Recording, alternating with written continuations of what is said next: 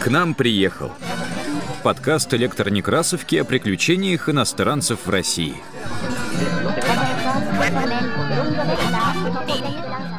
Привет! Это подкаст «К нам приехал», в котором мы читаем свидетельства иностранцев о России разных лет и эпох. У микрофона Елена Колесникова. Очередной выпуск подкаста посвящен художникам, которые в разное время по приглашению или личному интересу приезжали в Россию. Об этом рассказывает в своей книге «Иностранные художники и скульпторы в России» петербургский искусствовед и литературовед Александр Мюллер. Книга была издана в 1925 году и охватывает историю визитов иностранных художников с XV по XIX век. Отметим тональность книги, которая несколько пренебрежительно оценивает культурные процессы, происходящие в России до революции. Мы пропустим 1490 год. Именно тогда, по данным Александра Мюллер, приезжают первые иностранные мастера, в большинстве своем итальянцы. Опустим культурную экспансию XV и середины XVI веков и процитируем фрагмент книги об эпохе Петра I и его тактике привлечения европейских художников в Россию. Петра начинается новая эра в развитии русского искусства. На Русь проникает все больше и больше иностранных художников, ставивших себе в противоположность русским иконописцам чисто светские задачи. Полудуховное по темам и характерно типическое по фактуре творчество Древней Руси, подчинявшееся сильнее всего влиянию Византии с одной стороны и грубоватый народный лубок с другой, уступает место светскому и более тонкому, облагороженному искусству Запада. Для прославления царского имени и могущества России нужно персонное письмо, нужны баталии, нужны изображения вновь создаваемого града, пишет Александр Мюллер. Еще задолго до своего первого заграничного путешествия в 1698 году Петр, часто бывавший в немецкой слободе и близко сойдясь с иноземцами, успел оценить преимущества западной культуры и западного образования. Насколько необходимым казалось Петру присутствие на Руси искусных иностранных мастеров, видно хотя бы из того, что по указу первых лет царствования прибывшие в Москву иностранные ремесленники, художники и офицеры обратно не выпускались. Купцы же могли возвращаться в свое отечество беспрепятственно. Об этом говорят и многие немецкие сочинения о России конца XVII века. Заграничное путешествие царя еще сильнее упрочило его западные симпатии. Живя в Голландии, в доме богатого амстердамского коллекционера Вильде, Петр мог видеть картины лучших голландских и фламандских мастеров. Там же он познакомился с известным голландским гравером Адрианом Шхонебеком, которого пригласил приехать в Россию. С царем из-за границы приехало примерно 700 человек иноземных военных и ремесленников. Среди них были рисовальщик и гравер Адриан Шхонебек, резчики и воятели Филипп Шпекле, Роберт Горшнель, Конрад Оснер. Последнему приписывается большое горельефное панно коронования Бога Матери, расположенное в Верхней церкви Богоявленского монастыря в Москве.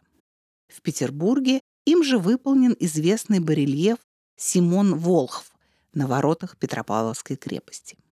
Прибыл в Россию и голландский путешественник, художник и писатель Корнелис де Брюин.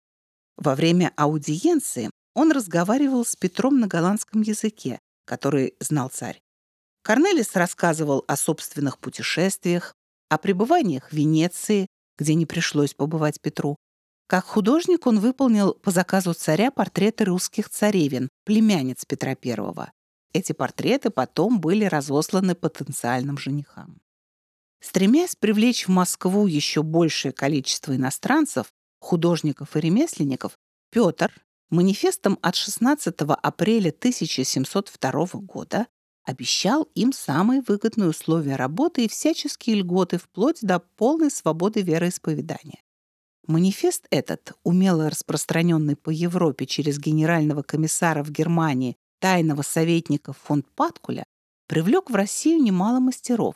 Обещание полной свободы вероисповедания было ловким и своевременным ходом. Недавняя отмена Людовиком XIV Нанского эдикта привела к тому, что многие протестанты были вынуждены покидать родину и искать убежище в других странах. Умно и ловко заманивал Петр иностранцев в Россию, но редко держал свои обещания. Плохо и неаккуратно выплачивая жалования, а нередко и вовсе забывал о тех, которым обещал так много. Но в отдельных случаях Петр бывал щедр. Так было с художником Караваком, которому он подарил целый дом на французской улице Васильевского острова в Петербурге. Вообще именно на Васильевском острове в то время образовалась крупная колония западноевропейской культуры, состоявшая из художников и высококвалифицированных ремесленников. Большую часть жителей французской слободы составляли французы, однако среди них были и лица других национальностей, тесно связанные с французской общиной. Чувствуя свою обособленность в чужой дикой стране и неприязненное отношение населения, иноземцы старались держаться вместе. Мастера французской слободы оставили значительный след в изобразительном и декоративно-прикладном искусстве России, а также в архитектуре и ландшафтном проектировании. В 1709 или 1711 году Петр познакомился с немецким живописцем из Швабии Иоганном Готфридом Танауэром и пригласил его в Петербург. В России им написано множество портретов особ царской фамилии. Среди них Петр I, Екатерина I, Алексей Петрович, Анна Леопольдовна. Кисти Танауэра принадлежит и написанная с натуры картина, изображающая Петра I на смертном одре. На электронекрасовке Оцифрована и доступна для чтения книга искусствоведа Александры Мюллер «Иностранные художники и скульпторы в России», изданная в 1925 году. Это был подкаст «К нам приехал» о приключениях иностранцев в России. Над выпуском работали ведущая Елена Колесникова, редактор Илья Старков, звукорежиссеры Павел Рябинин и Олег Линов – Слушайте наш подкаст на удобных вам платформах. Ставьте оценки, не забывайте подписываться на нас ВКонтакте и Телеграме. Так вы будете в курсе всех наших новостей.